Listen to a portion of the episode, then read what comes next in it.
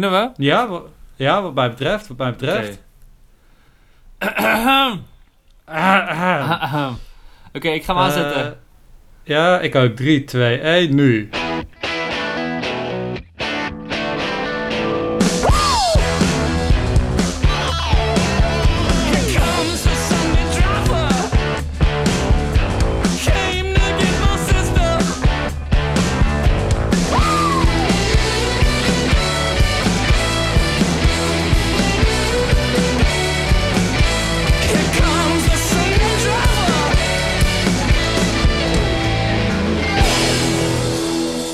Welkom bij alweer de tweede aflevering van de Zondagsrijders podcast. Eh, met Boris en Jeroen. Ik ben Boris. Jeroen is er Hallo. ook. Hoi Jeroen. Ehm, ja, zoals ik zei, de tweede aflevering hè. Heb jij de vorige nog ja, ik geluisterd, heb hem stiekem wel twee keer geluisterd. Ja, Oké, wat vond je ervan? heel vet. Ja, echt, echt heel vet. Ja.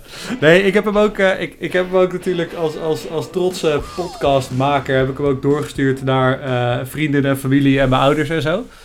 En die, die heb ik ook gevraagd wat zij ervan vonden. Eh, en daar hebben we wat, wat feedback van gekregen. Dus die wil ik heel graag even een beetje doornemen. Zodat we beter deze, deze tweede aflevering ingaan. Dat mensen ook een beetje weten wat ze kunnen verwachten. Is dat goed? Ja, doe maar. Oké, ten eerste hebben we een kijkersvraag. Luisteraarsvraag. Ja. Eh, waarom heet deze podcast De Zondagsrijders? Eigenlijk is, vind ik de zondagsrijders gewoon wel een mooi fenomeen. Eh, De zondagsrijders, dat zijn toch altijd een beetje de, ja, de opaatjes die misschien één keer in de week eh, het huis uitgaan in hun net gepoetste auto eh, en in hun eigen tempo ehm, eigenlijk de weg eh, bezetten. En waar dan, waar, dan zie ik het zo voor me dat er dan heel veel van die auto's achter zitten die toeterend en, en, en, en briestend daar eh, ongeduldig eh, hun irritatie op te vreten. En die zondagsrijders, die doen het gewoon in hun eigen tempo. Die hebben er scheid aan. Dus daarom vond Ja. de zondagsrijders wel een mooi woord. Ja, en ze nemen het ook allemaal niet zo serieus. Dat vind ik ook gewoon wel... Ja, En, ze, en zichzelf vooral ook niet. ja. Dus eh, van, vandaar. En eh, de, er bestond ook nog geen podcast die zo heette. Dat hielp ook. Eh, ja. dus zo zijn we uiteindelijk op de Zondagsrijders uitgekomen. Een andere luisteraarsvraag is... eh, waarom duurt een aflevering zo lang? Want, eerste, denk ik. Eerste pannenkoek. Ja. Alle- alles, alles erop willen zetten, niet kunnen knippen. Kill your darlings, maar dan niet. Ja, precies dat. Dus dat gaan we nu beter doen. dus we hopen dat deze aflevering wat korter wordt. Maar we, we kunnen niks beloven. Ja. Ten derde was de vraag: waarom heet deze aflevering Alfa Romeo? En gaan jullie eerst een kwartier over ander autonieuws praten? Eh, ja, vind ik ook een goed punt.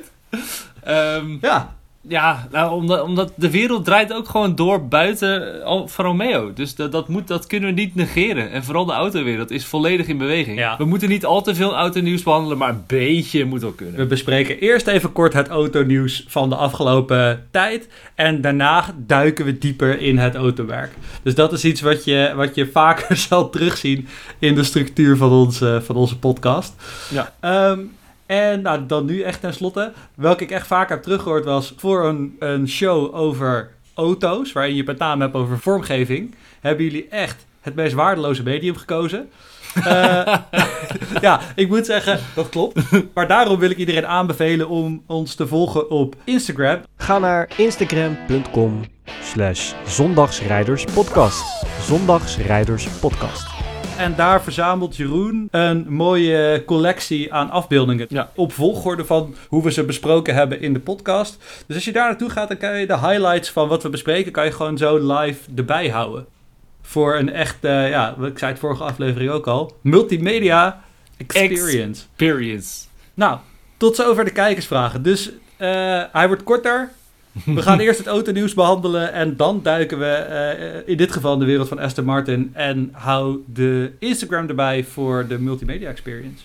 Oh ja, als je vragen hebt of opmerkingen, nou, je kan ze altijd naar mij eh, whatsappen. Eh, waarschijnlijk als je nu luistert heb je mijn nummer wel. Dat zijn nog niet zo gek veel mensen.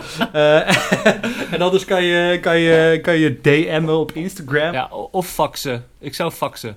Faxen, ja, je mag ook faxen. Oké, nou, eh, dan duiken we nu even het autonieuws in. We hebben allebei iets meegebracht. Jeroen, jij mag, eh, eerst. Citroën is compleet de weg kwijt. De nieuwe Citroën C5. Eigenlijk wilde ik eventjes met je laten, gewoon even aan je laten zien hoe fucking lelijk die is. Ze, ze proberen heel erg iets eigens te doen, maar het lukt ze niet. Wat Citroën nu doet, is ze maken twee rijen koplampen. Namelijk Ja. de dagrijverlichting koplamp. Dat is zo'n zo'n stripje met ledjes aan de bovenkant. En dan de echte koplampen. Die zit op de plek waar vroeger de mistlampen zat.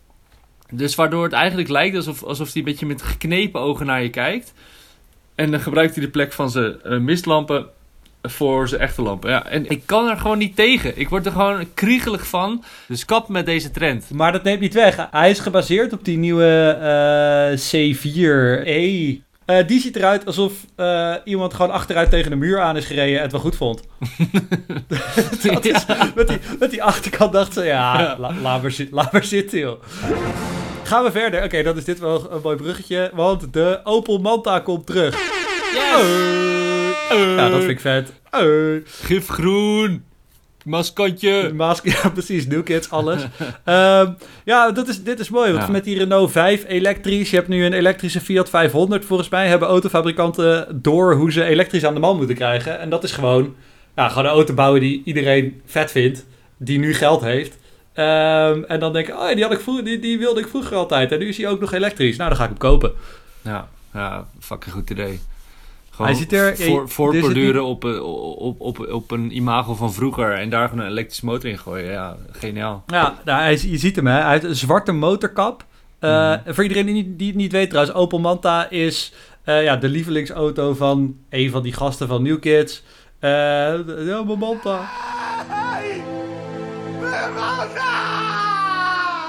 Mijn Manta. ja, ontzettend. Eh, het is gewoon een oude jaren 70, 80 vol, of, eh, vol Opel. Hele grote coupé. Eigenlijk gewoon een heel lelijk ding, maar wel vet. Eh, en die hebben ze nu gewoon ongeveer één op één nagebouwd, maar dan modern. Met een zwarte motorkap, een beetje tennisbalkleur heeft hij. Ja, ik vind hem helemaal goed.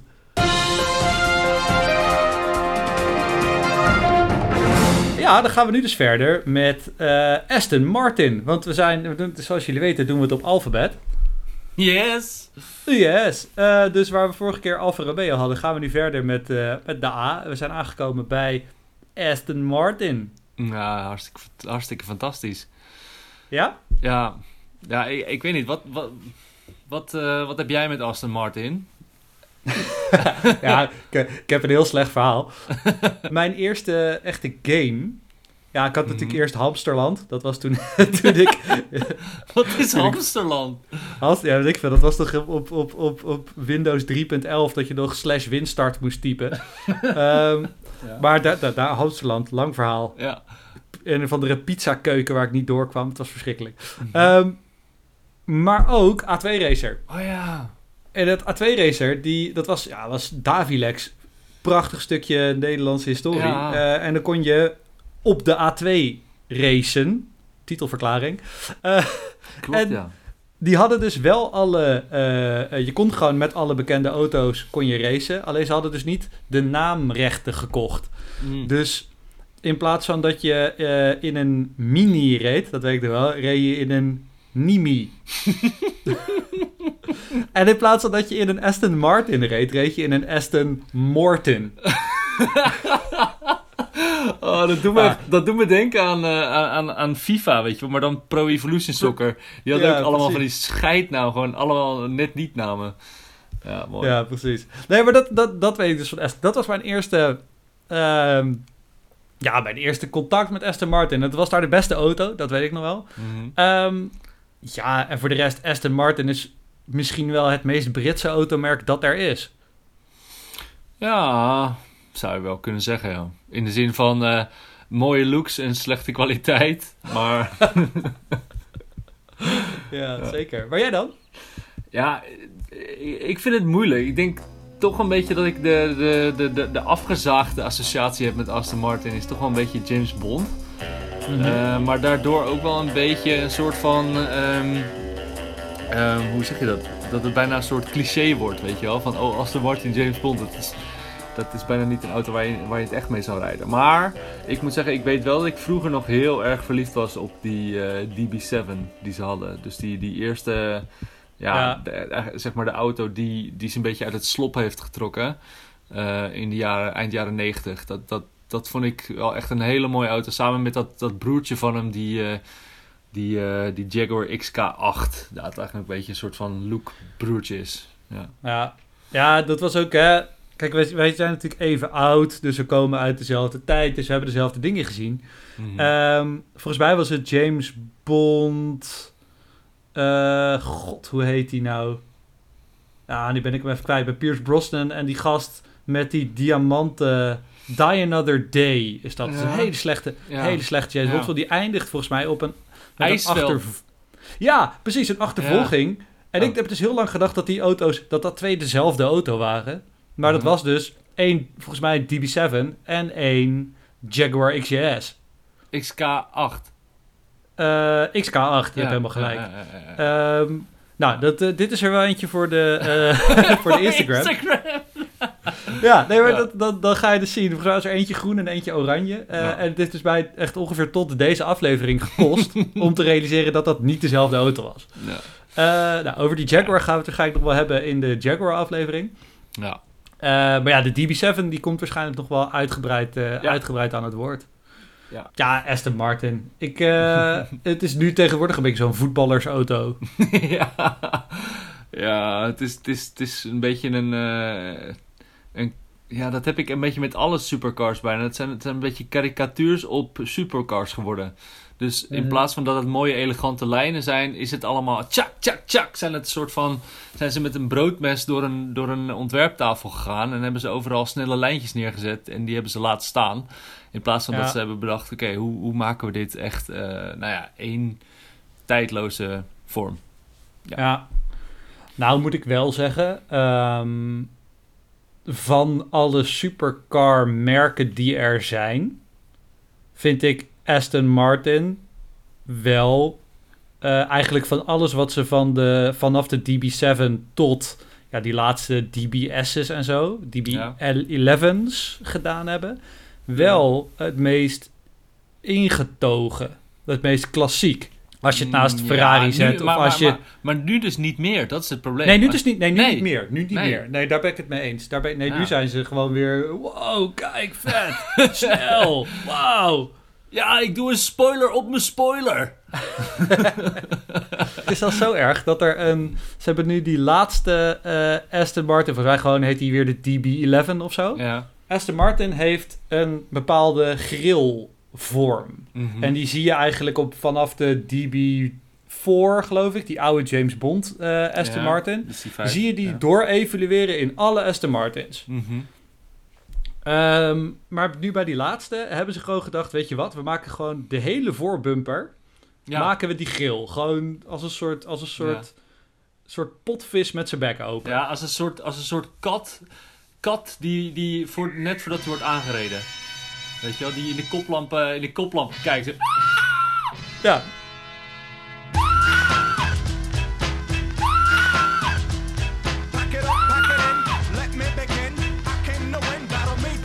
Ja, of, of, of als je eh, eh, je hoofd uit het raam steekt terwijl je op de snelweg bent en de wind zo in je mond blaast.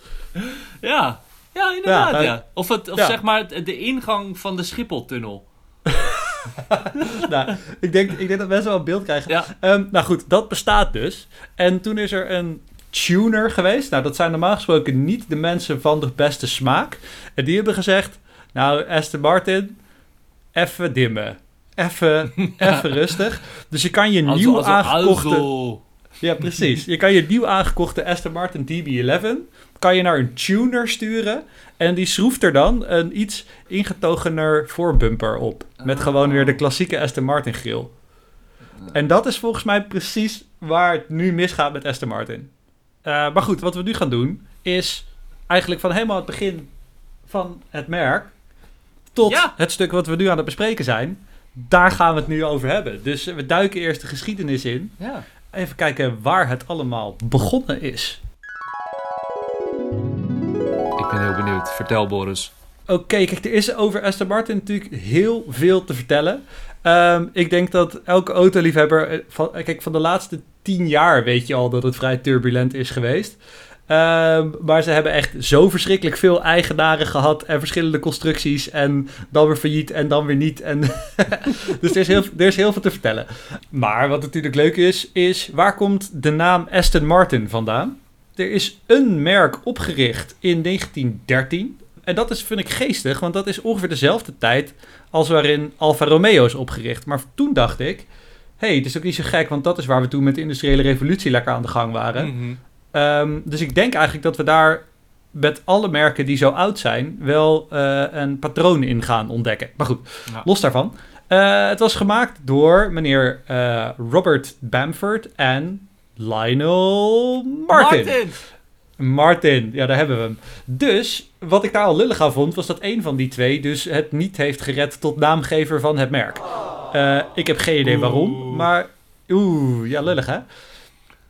Ehm, dus die hadden, eh, eh, die hebben een autofabriek gestart, waarin ze eigenlijk auto's van een andere bouwer net een beetje aanpasten en hun eigen stempeltje erop plakten. En er is een dorpje in Engeland dat heet Aston Clinton. Die hadden een, eh, een hill climb race, dus gewoon zo snel mogelijk bij een heuvel naar boven fietsen. En daar hadden ze een. Dus dat dorpje heette Aston Clinton. Mhm. Aston Clinton. Mhm. Nou, dus toen hadden ze een auto van hun merk. En dat merk heette eh, Martin en Bamford. En dat was toen de Aston Martin. Ah. Dus de Martin voorbij Aston. Ja. Nou, dat Maar- is dus de eerste. Ja? Maar, maar, maar dan, dan, dan zou je dus, als je dat in Nederland zou doortrekken, dan zou, het dus, eh, zou je dus een, eh, een auto kunnen vernoemen naar het Drielandenpunt of de Vaalse Berg. Ja, de, de Utrechtse Heuvelrug. Wow, er gaat een Utrechtse heuvelrug. Wow, sick! ja, precies. Eh, nou, dus dat is bij een of andere, ja, de vrij nietzeggende heuvel in Engeland. Eh, de Aston Martin. De allereerste Aston Martin was dus een, een model, dus niet eens een merk. Nou, daar zijn ze dus eigenlijk gestart. Ja, toen begon het dus allemaal eh, niet zo heel interessant. Gingen ze wat meer auto's maken. Ze gingen een keer racen. Bla, bla, bla. Even kijken. Oh ja, ze waren net gestart. En toen begon de Eerste Wereldoorlog. Ja, dat was dus ook bij eh Alfa Romeo. Dus ze, werden, ze hadden eigenlijk een soort valse start. En daarna gingen ze, eh, gingen ze auto's bouwen. Ehm, en ze, het mooie was, ze waren eigenlijk voor de Tweede Wereldoorlog. Dus voor 1930 waren ze alweer bijna failliet. Yay! Nou, dan komt nu het terugkerende blokje. Want ze waren bijna failliet voor de Tweede Wereldoorlog, maar niet helemaal. Mhm. Eh, waren ze, tung, tung, tung, goed of fout in de oorlog? ja, wat denk je nou? Als, als zij fout in de oorlog waren, dan hebben ze het wel echt heel slim gedaan. Want eh, ze zaten midden in het fucking Verenigd Koninkrijk. Dus Ja. eh, ik denk dat ze wel goed waren. Ja, dat is natuurlijk ook zo. En net als Alfa Romeo werd van hun fabriek werd een luchtvaartonderdelenfabriek gemaakt voor de vliegtuigen, de Spitfires en zo. Eh, dus dat gaat allemaal goed. En vlak na de Tweede Wereldoorlog, dat vind ik dus wel vet.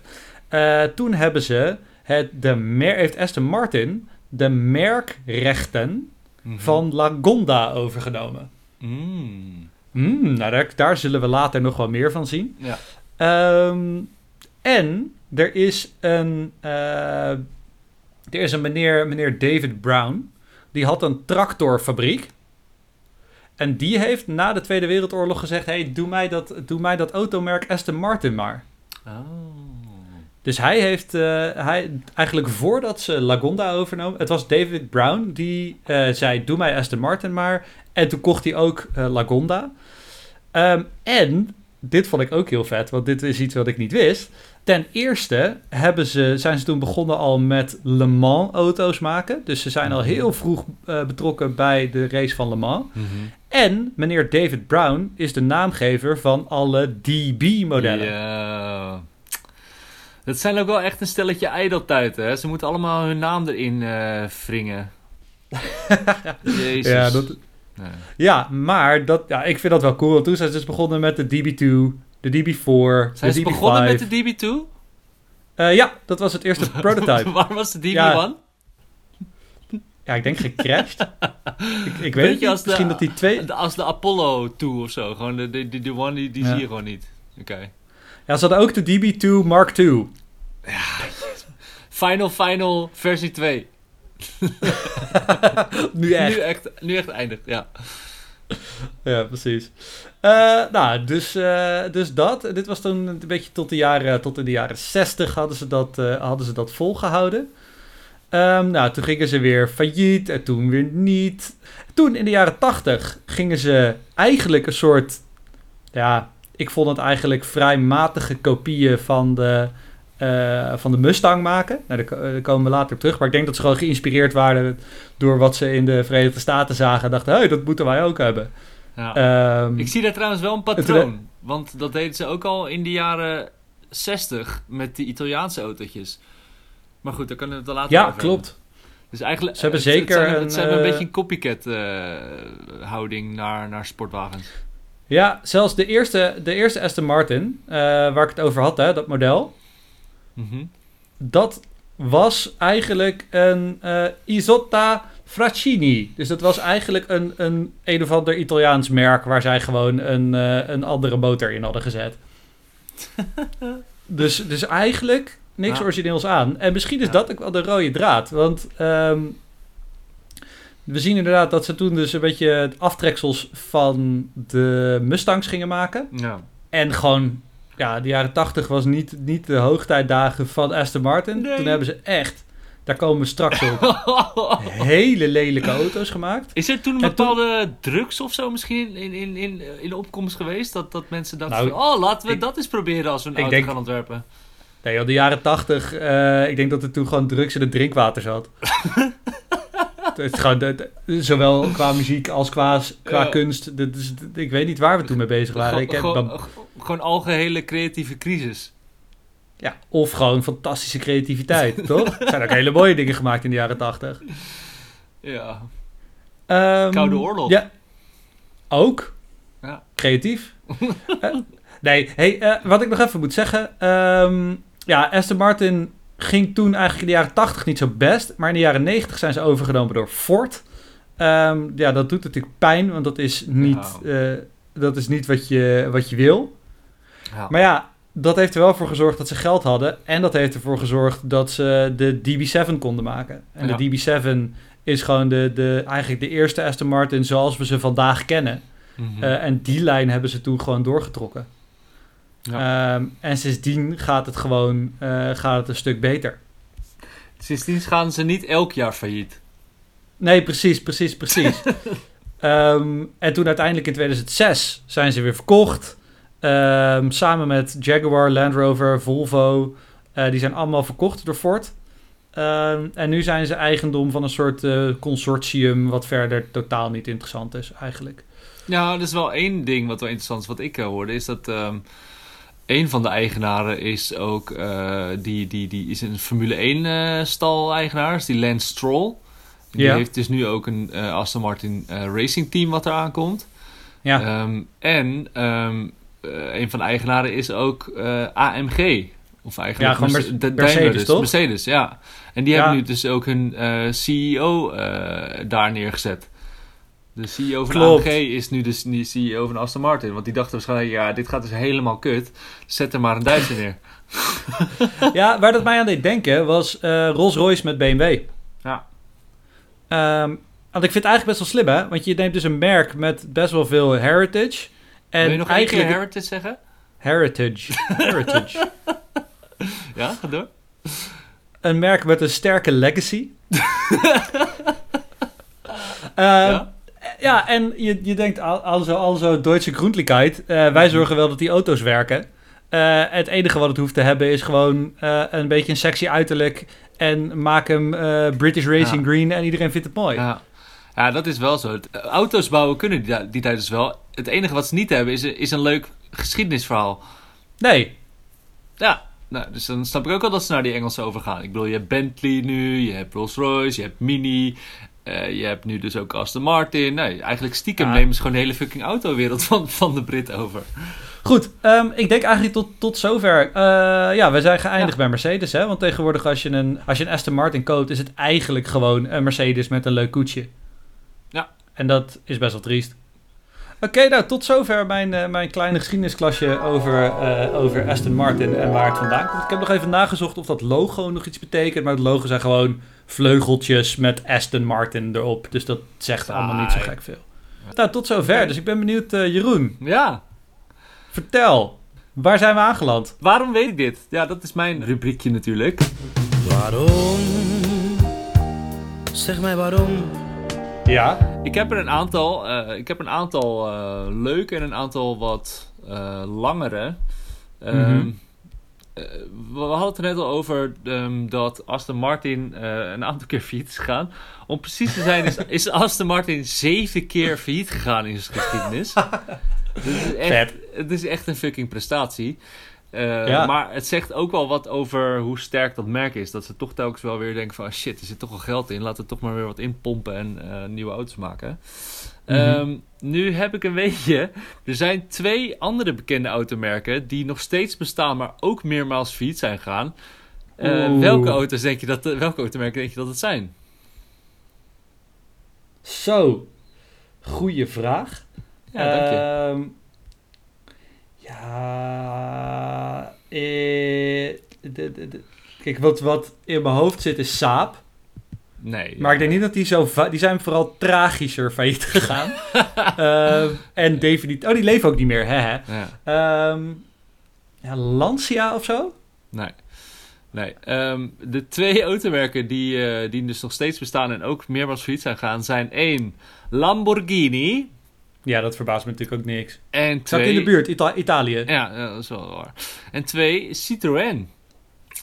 Ehm, Ja? Ja, Lamborghini is eh, drie keer failliet gegaan, waarvan eigenlijk drie keer in de oliecrisis.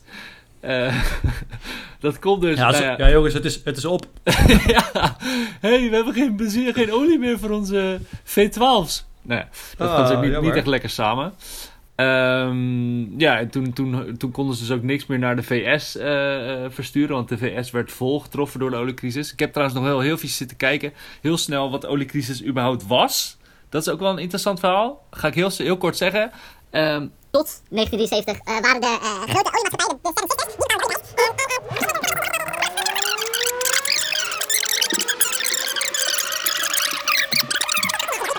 En eh, nou, toen, toen toen was de oliecrisis. Jeroen, weet je Ja? wat dit verhaal mij heeft doen beseffen? Nou, Die eh, Aston Martin van James Bond in Die Another Day, dat was geen DB7, dat was een Vanquish. oh, oké. Ja, goed om te weten.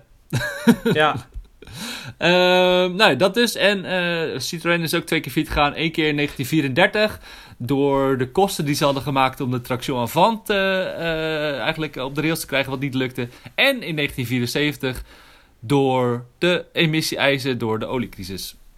Ehm, nou, dat, dat, is, eh, dat is het eerste. Waarom weet ik dit? nou, nou, ik heb hier wel een leuk, eh, Oh. eh, re- leuke reactie op, want Aston Martin, de- de- ik hoor nu wet en regelgeving, Ja. ik hoor emissie-eisen. Ja. Ja. dat kan voor mij maar één ding betekenen. Ja. Aston Martin moest namelijk ook voldoen aan wet en regelgeving. Mhm. Ehm, de EU had namelijk bepaald dat je als automerk, Mhm. eh, of als autofabrikant moet ik denk ik zeggen, ja. eh, gemiddeld over je gehele modellenlijn maar zoveel mocht uitstoten. Mhm. Ehm, en je zou denken dat kan natuurlijk niet voor al die sportwagenfabrikanten. Mhm. Maar ja, dan is dus bijvoorbeeld het voordeel, eh, Ferrari heeft ook Fiat en Lancia. Ja. Lamborghini is van Audi. Audi is van Volkswagen, Volkswagen verkoopt ook polootjes. Ja. Dus dat ging daar allemaal prima. Ehm, er waren, eh, ik weet niet of er ook andere merken waren. Eh, volgens mij waren er andere merken die hadden gewoon scheid. Maar ja, de- Mhm. dat zijn Italiaanse merken, denk ik. Ehm, Aston Martin was ongedekt, want die waren net verkocht door Ford. Dat was hun eigen consortium. En die verkochten alleen maar dikke V8 en V12's. Ja. Dus die, dus die, waren, toen, eh, die waren toen het zakje. Ja. Ehm, en toen is echt een van mijn favoriete auto's van de afgelopen, eh, van de afgelopen jaren is in het leven geroepen. Ehm, want ze dachten, ja shit, daar zitten we dan met al onze, al onze bolides. Hoe gaan we die gemiddelde uitstoot omlaag krijgen? Nou, wat ze toen gedaan hebben is gekeken, oké, welke auto die op dit moment op de markt is, lijkt het meest op een wasmachine? ja, toen kwamen ze uit bij een Toyota IQ. Nou, bedenk een auto. Nou, ik denk gewoon anderhalve meter breed, anderhalve meter lang, anderhalve meter hoog. Anderhalve meter. Al- ja, helemaal geschikt voor deze, voor deze tijden. Eh, nou, wat ze toen gedaan hebben, ze hebben Toyota gebeld en gezegd... hé hey jongens, als wij nou eens jullie, jullie IQ nemen... daar plakken we dan een Aston Martin grill. Dat vond ik heel vet, dat ze dus wel die Aston Martin grill erop geplakt hebben. Eh, plakken we daarop. Aston Martin logo plakken we daarop. Dan vragen we er 50.000 euro voor... Ehm, en dan noemen we hem de Aston Martin ja, Signet, heet hij volgens mij. Ja, volgens mij Signet, uit- ja. ja. Signet, ik weet niet eens hoe je het uitspreekt eigenlijk. Ja, en dat is dus nu een Aston Martin. Ja. Dat is toch fucking geniaal. Dus Het is een- eigenlijk een soort Aston Smartin. Dan nog een eh weetje. Ja, Ehm, Aston Martin is ook wel bekend om zijn shooting breaks. ja. Ehm, en wat is nou een shooting break? Dat ben ik even uit gaan zoeken. Een shooting break, dat is, zijn dus eigenlijk soort station versies van een tweedeurs coupé. Met andere, Ja. andere woorden zit een soort van station wagon vorm op aan de achterkant. Een soort, soort puist. Eh, ja. Mag ik, je- mag ik ben- iets over zeggen? Nee, ik ben dus gaan verdiepen waar dat, dus, eh, dat woord dus vandaan komt. En shooting breaks waren al in de tijd van paard en wagen. De koets voor de jacht had dus extra ruimte om het geschoten wild mee te nemen. Daarom dus shooting break. Dus lekker aristocratisch Engels. Eh, een beetje een speeltje voor de lords voor tijdens de jacht. En Mhm. ehm, de break, dat, dat is dan weer een Engels woord voor eh, een zware koets die zelf kan remmen. Eh, een beetje om die hitsige paarden eh, koest te houden. En waar dus het verhaal ook gaat, break, dat komt dus uiteindelijk ook uit het Nederlands, uit het woord bri- brik. Wat dus een beetje ja, een Nederlands verbastering is voor wagen, een brik. Wat heb je voor brik? Dan kom je er toch weer achter dat er toch weer heel veel Nederlands in de geschiedenis zit. Hè? Ja, Laatste weet je, wist je dat het woord sta Nee, nee. station wagon, station wagon, dat komt dus ook uit rond die tijd van de koetsen. Dat waren dus ook letterlijk koetsen die gebruikt werden om bagage van en naar het station te brengen. Daarom station wagon. Een stationswagen. Ja! Sick. Oké, ik wil heel even Ja. terug naar de eh, shooting break. Want dat is inderdaad een, een carrosserievorm die je bij Aston Martin vaker ziet. Zeker in van die gelimiteerde oplages. Shooting breaks vind ik prachtig. Nee, Mhm. nee, niet prachtig, maar gewoon... Ik vind ze eh, op een of andere manier spreken ze mij heel erg aan als carrosserievorm. Mhm. Ze zijn vaak juist net uit balans, maar daarom vind ik ze stiekem wel tof. Ja. Maar ja, ik, ik hou ook van station wagons. Dus in die zin, ja, ja. vind ik, vind ik tof. Dan nog een weetje over die Aston Martin DB7. Want dat was dus een beetje de eerste eh, topsportwagen van Aston Martin in de tijd van, ehm, van Ford. Ford. Ik ga er later nog meer over zeggen. Maar die heeft dus, jij weet het al, maar die heeft dus de achterlichten van een fucking Mazda 323F. En eh, je moet echt even naar, naar Instagram om het, om het te zien. Maar dat is dus echt een middle of the road fucking autootje die je tante eh, heeft voor de boodschapjes. Daar Niet zo ze- over de Mazda 323F. daar hebben ze dus de fucking achterlichten van genomen en in een supersportwagen gezet. Ehm, eh, dat was allemaal voor kostenbesparing. En eh, wat ze, ik heb er nog meer dingen gevonden die ze gejat hebben. De buitenspiegels komen van een Citroën CX. De, verstel, Nee. de verstelknopjes komen van een Ford Scorpio. En de binnenste deurgrepen komen van een Mazda MX-5.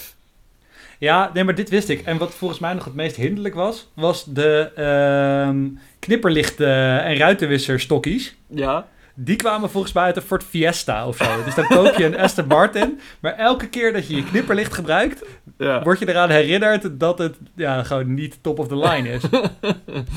ja, dat lijkt, ik zou me daar elke dag aan ergeren. Echt elke Ja. dag. Ja, ik ook. Maar goed, nogmaals, dit zijn eh, waarschijnlijk mensen die hun geld gewoon... eh, die, die slapend rijk zijn geworden. Of wat dan ook. Aristocratie, oftewel. Eh, ja, dat waren eigenlijk mijn, mijn wa- wa- waarom weet ik ditjes. Waarom? Ja, Zeg mij waarom. hartstikke fijn Jeroen. Yay! Dankjewel. Vooral die van de oliecrisis. Die vond ik heel, heel prettig dat, ik dit, dat ik dit nu weet. Ja, heeft ook heel veel met Alright. Aston Martin te maken. Maar indirect wel, want daarom zijn ze drie keer failliet gegaan in die tijd. eh. ja, Ja, en wel meer, eh, meer merken denk ik hoor, waar we dat gaan zien. ja. Oké, Goed. ik- we moeten denk ik even door. Ja, we moeten door. Eh, ja, naar de... Gewoon even slap ouwe hoeren over de meest memorabele Aston Martin modelletjes. Ja, ja. Nou, begin jij maar. Ik heb net al, eh, al, al mijn hele woordenboek eh leeg gepraat. Ja. Wat, wat, eh, wat, wat vind jij, eh, noem eens een memorabel modelletje van Aston Martin? Ja, oké, ik had hele dubbele, dubbele gevoelens bij. Aan de ene kant vond ik het vet door de nostalgie. Aan de andere kant vond ik het heel goedkoop. Toen ze, de, toen ze met de Skyfall, James Bond film, weer terug wilden naar een beetje grijpen naar de klassiekere James Bond elementen. Ja. Dat ze toen die garage open ging en er kwam weer een DB5 uit. Wat ook de Ja. eerste James Bond Aston Martin auto was. Eh, ja, toen, toen maakte mijn hart toch wel een klein sprongetje van, eh, met een nostalgische, nostalgische waarde. dus eh, ik vind Ja. er zijn weinig auto's zo iconisch Ja. als de DB5 van James Bond. Eh, Toch? En Ja. ik, dat, dat vind ik gewoon dat vind ik heel tof. ja. Ja, En ik- machinegeweren, machinegeweren uit de koplampen, ja, altijd 10 punten. Zeker. En rookgordijn en eh, GPS en eh, wat had hij nog meer? Een, een kogelvrij scherm en een Ja. schietstoel en, en, en een telefoon. Ja, ja. Ja, op een gegeven moment zijn ze natuurlijk compleet overboord gegaan. Maar Ja. de- de- de- juist hoe ze toen weer teruggrepen naar de wat simpelere, wat simpelere eh, Bond gadgets, Ja. eh, vond ik tof. Maar wat ik dus wel... ze, ze melken het ook echt lekker uit bij Aston Martin. Want ze hebben dus een, eh, een zeg maar, een perso- per- hoe zeg je dat? Perso Personalize Your eh, Aston Martin programma. En dat heet Ja. dus ook Q. Oh nee, Ja. oh, dat vind ik heel slap. ja. Dat Ja, vind ik echt niks. Heel kut. Maar goed, eh, ja, weet je, eh, waarschijnlijk hebben ze veel geld voor betaald. Dus dan wil je ook het onderste uit de kan. Ehm, ja. ik wilde nog even één auto uitpikken. Want we hebben natuurlijk DB7 al genoemd. We hebben de, de DB5 genoemd. eh, en we hebben ook weer een typisch voorbeeldje van... Hebben ze de stagiair weer aan de knoppen gelaten? Namelijk... Ja. In 1986 hebben ze in samenwerking met eh, Zagato, Zag- Zagato ja, eh, hebben ze de V8 Vantage Zagato bedacht. Eh, ja. men nemen een Ford Scorpio, men zagen uit de voorkant een Aston Martin grill en men brengen het op de markt. Dat is een beetje hoe ik het, eh, hoe ik het voor, me zie. En het, het ergste is dus nog dat het in die tijd echt een fucking supersportwagen was. Het was de snelste Aston Martin die ze ooit hadden geproduceerd tot dat moment. Hij ging 310 km per uur. Er zijn er maar 50 van gebouwd. En ze gaan nu tegenwoordig eh, over, de, over de veilingtoonbank voor 670.000 dollar. Ja, weet je waarom ik stil ben? ja. Ik ben even aan het bedenken waarom ik hem zo lelijk vind. Ja. Ehm, ja, het- hij doet me een beetje denken aan zo'n Aziatische coupé. Volgens mij een Mazda RX, misschien wel de eerste RX-7 of zo. Mhm. Gewoon die styling. hè. Hij, hij ziet er gewoon heel goedkoop uit. ja. Wat, ik, eh, wat ik gaaf vind is dat eh, hij heeft... Ja, oké, hoe leg ik dit uit? Hij heeft een soort... ehm, je hebt in de deur zit een, zit een ruit hè, die naar beneden kan, de Ja, zijruit. Ja. Maar in plaats van dat die hele zijruit naar beneden kan, kan om onverklaarbare en mij onbekende redenen, maar een heel klein stukje van die zijruit naar beneden. ja. Eh, en dat vind ik wel gaaf. Want dat doet me denken. Nee, dat doet me denken aan een hele obscure Subaru. De Subaru. SVX. Die heeft Ja. dat ook. En 10 punten als je nog een auto kan noemen die dit heeft. Ehm, een eend. Echt waar? Ja, een eend kan ook maar zijn, zijn, zijn ruit voor de helft open klappen. ik, had, ik had de McLaren F1. Ja. Ja, Hetzelfde verhaal. Ja. Goed, wat ik sowieso leuk vind aan Aston Martin is de relatie die ze hebben met Zagato. Of Zagato? Zaga Ja, Zaga- nee, Zagato klinkt. Japans. Is Zagato is? Zagato, ja. Eh, dat is namelijk een Italiaanse, eh, Italiaanse ja, coachbuilders, vormgevingsstudio, ontwerpstudio. Ja. Eh, en deze de zoveel tijd ehm, stuurde Aston Martin, ga- gaf ze eigenlijk een vrijbrief om iets te maken van Mhm. hun auto's. Ehm, dus ze hebben bijvoorbeeld ook van de DB4, dus dat is zo'n hele oude, zo'n hele oude Aston Martin, echt zo'n zo'n Mhm. klassieke nog. Ja, zo'n James Bond, zijn eerste James Bond auto-achtige. Precies. Nou, die hebben ze dus bijvoorbeeld helemaal verbouwd. En wat ik er wel gaaf aan vind, is ze geven hem eigenlijk bijna altijd een wat zwaardere neus en een wat zwaardere kont. Dus hij hangt altijd een beetje naar, naar voren en naar achter. Mhm. Ehm, Wat eigenlijk gewoon niet zo mooi is. maar ze zijn daarin wel consistent. Want ze hebben dat dus later bij de DB7, de good old DB7, hebben ze dat ook gedaan. Mhm. En daar hebben ze een beetje datzelfde trucje toegepast. Dus ze hebben gewoon een dikkere achterkant en een wat dikkere voorkant. Ja. Goed. Anders nog iets. Nee, laten we doorgaan, want eh, anders dan vallen de mensen Nee, slaap. nee, nee. Dan ga ik Oh. nu even inbreken. Oh. Eh, want we moeten Lagonda benoemen. Ja, dat is wel waar. Maar dat is eigenlijk een ander merk. Ja, maar dat gaan we niet als, als, zo, als zodanig Ja, behandelen. Ja, oké, zeg. Aston. Martin, Lagonda. Ehm nou ja, ze, ze kwamen er op een gegeven moment achter dat ze niet alleen maar sportauto's konden verkopen. En toen zijn ze eigenlijk al best wel vroeg, jaren 50, 60, begonnen met experimenteren. Onder dat andere merk dat die meneer eh, David Brown dus had overgenomen. Eh, met grotere auto's, met saloons. En dat deden ze dus onder het Lagonda-merk. En het leuke daaraan vind ik, dat hebben ze dus in de jaren 50 geprobeerd. Dat hebben ze toen in de Ja. jaren 80 geprobeerd met echt het lijpste ruimteschip dat je je kan voorstellen. Dat was toen Ja. de grootste auto op de markt. Het is een soort gigantische... Ja, Eh, ik, ik, ik, ik heb aan zitten denken waar het me aan doet denken. Het, Ja. is, een soort, het is een soort Volvo, eh, zeg maar Volvo eh, uit, de, uit de vierkante tijd, maar die dan wel door de brievenbus past.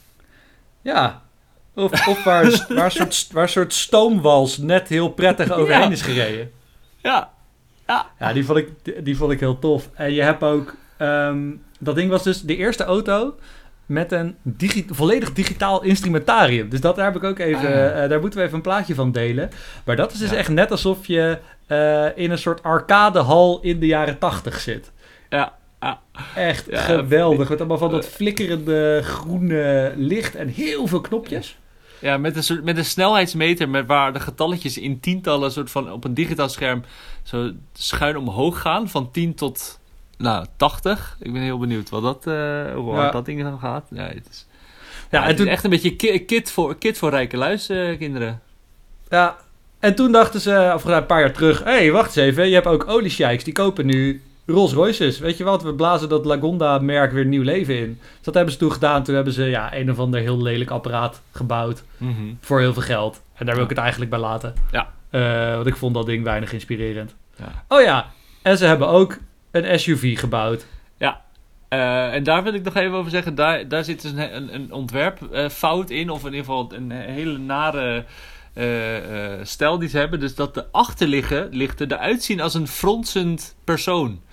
Als een met zijn oog, met zijn wenkbrauwen fronsend persoon. Eh, Google een keertje Jaden Smith, de zoon van Ja. Will Smith. Die ja, heeft ik, heb- dus- ik heb het heeft- plaatje. Ik heb het plaatje. ja, die heeft dus een signature look. eh, dat hij altijd een soort van vertwijfeld, zo eh, half, half ja, onverschillig boos naar de camera kijkt. En die look heeft dus elke nieuwe, nieuwe Aston Martin ook. Ja, het is echt heel erg. het is echt heel erg. Ja, nou, Ja, en, en kijk, het, ik vind gewoon, ik snap dat ze het doen, maar ik vind het toch treurig. Ik heb echt een hekel aan van die sportwagenfabrikanten die dan die SUV's Ja. gaan bouwen. ja, we gaan door. Ja, dan zijn we al weer aangeland. Jeroen, het gaat hartstikke Ja. goed joh. We zijn alweer aangeland in de koopjeshoek.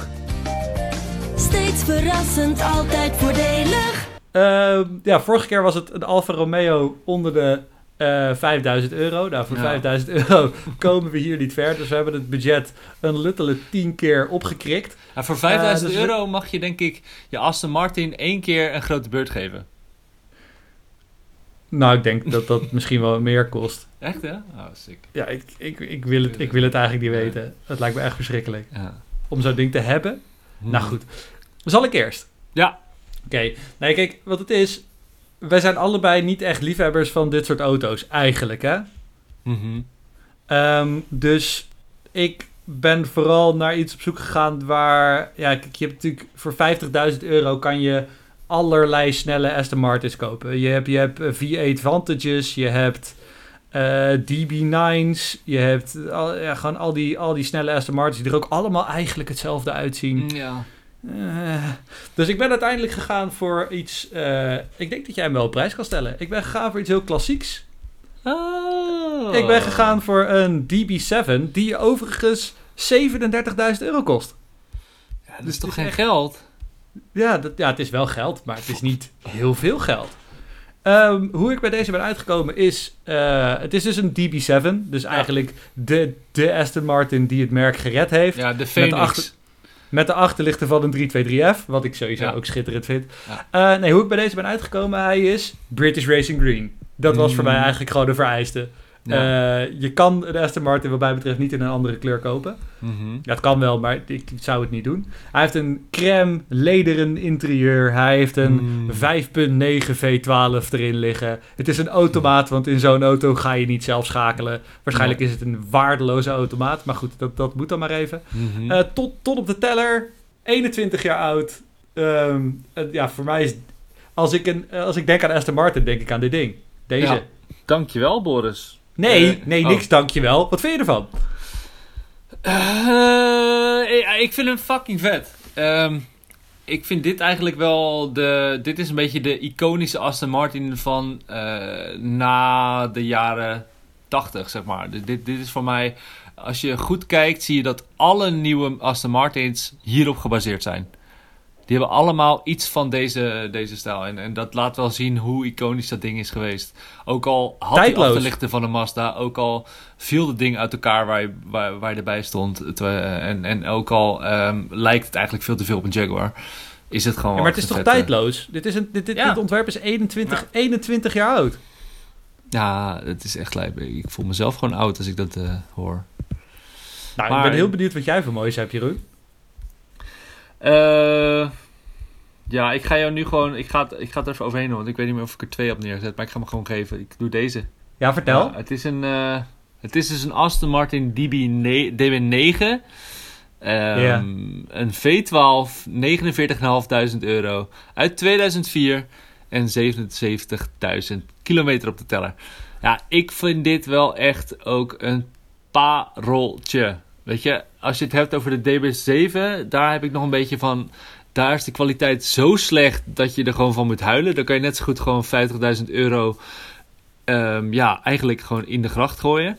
En bij deze heb ik nog wel het idee van... Hij, 37.000 euro. ja, oké, maar eh, deze heeft nog wel... Deze heeft de looks... deze heeft eigenlijk de looks van de DB7. Maar volgens mij de bouwkwaliteit van... eh, ja, wat je van een supersportwagen Ford eigenlijk Focus? verwacht.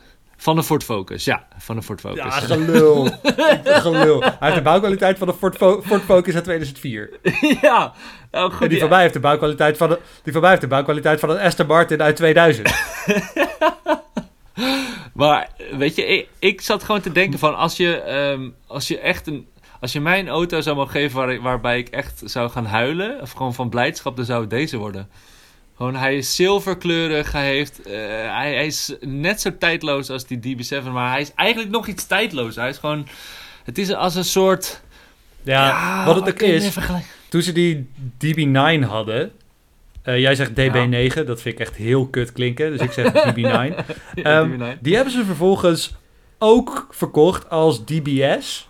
Ja, En als Vira Virage, volgens Ja. mij. Dus ze hadden gewoon heel goed door. We hebben hier, een we hebben hier gewoon een ontwerp. Dat ontwerp Mhm. is eigenlijk perfect. ja. En we gaan nu gewoon kijken hoeveel mensen we zo'n ding uit kunnen Ja. smeren. Dus we gaan hem heel veel verschillende namen geven. Dat niemand meer snapt welke Ja. auto nou precies welke is. Eh, want, want dit is het. Dus ik ben het in die zin, in die zin wel met je eens. Als ik, zou, als, als, ik, als ik deze DB7 en DB9, die van mij die van jou voor mijn neus zou zien staan. eh, en iemand houdt bij twee sleutels voor. Ja, dan zou ik toch de sleutel van die DB9 pakken, man. Yes! Yes! Ja, ik ook al. Dit is de laatste elegante Aston Martin. Hierna werd het allemaal eh schreeuwlelijks. Proleten bakken. Oké, eh, nou, dan zijn we nu eigenlijk aangekomen bij ehm, het eindoordeel. Boris, wat voor cijfer zou jij Aston Martin geven? Als je dit allemaal zo hoort. Als ik dit Mhm. allemaal zo hoor, waar we het allemaal over gehad hebben. Waar Mhm. ze vandaan komen, dat ze een paar keer fiets zijn, gaf ik sowieso prachtig. A2 Ja. Racer vind ik ook mooi. Ehm, nee, ik, ik geef ze denk ik... eh, ik geef Aston Martin als merk een 7. Ehm, het zijn... Het is voor mij vooral de nostalgische waarde. Er zijn weinig merken met zo'n rijke historie als Aston Martin. Ik vind de, de link met James Bond vind ik gewoon ja, wel tof. Maar ik vind de auto's die ze op dit moment maken gewoon weinig inspirerend. Ik zou willen dat ze wat klassieker bleven en daarmee wat onderscheidender. Ja. Ehm, dus ik geef, ik geef Aston Martin als, als merk een 7. Ja. ja, ik geef Aston Martin ook een DB7. Ik had over die grap nagedacht. Dat heb ik besloten hem niet te maken. Ja, ehm, eigenlijk, I rest my case. Gewoon Aston Martin is DB7, eh, is, is een 7, punt, einde, klaar. Ehm, ik vind dat dat zegt ze- maar niks. Waarom? Nou, nou ja, ik vind dat ze gewoon een... eh, eigenlijk, wat ik zeg, ze zijn te veel gaan leunen op dat James Bond imago. En ze zijn tegelijkertijd... eh, hebben ze niet genoeg geleund op hun kwaliteiten die ze hadden, namelijk elegante Engelse auto's. En zijn ze nu een beetje, ja, denken ze een beetje dat ze, eh, dat ze Lamborghinis eh, moeten gaan eh, verslaan. In hun gekkigheid en, en Ferraris. In die zin Ja. doen ze eigenlijk wat ze al die jaren al hebben gedaan, namelijk alleen maar naar anderen kijken, hoe die het doen. eh, en dat kopiëren. Dus wat dat betreft Ja. blijven ze wel weer aan hun, Ja. eh, aan hun stand. eh hoe zeg je dat? Trouw aan hun. Geen idee hoe je dat zegt. Maar goed, dus ik geef ze een 7. eh, yes. En eh, geef mij de DB9. Oké. Oké, eerst even 50.000 euro verdienen. nou, ik denk tot zover onze, onze uitzending over Aston Martin. Ehm, volgende week, nou niet volgende week, over, over een aantal weken zijn we bij je terug met Audi. Daar heb ik echt zin in. En eh, je zal wel merken waarom. Dat wordt grandioos. Ja. Ehm, volg ons op Instagram. Proletenbakken! Proletenbakken. nee, volg ons op, Inst- volg ons op Instagram. Eh, stuur vragen Ja. over WhatsApp of via Ja. de DM's. Jeroen, nog iets toe te voegen? Ajuto. Ajeto. Ciao! Joe. Ga ik nu op stop drukken? Stop.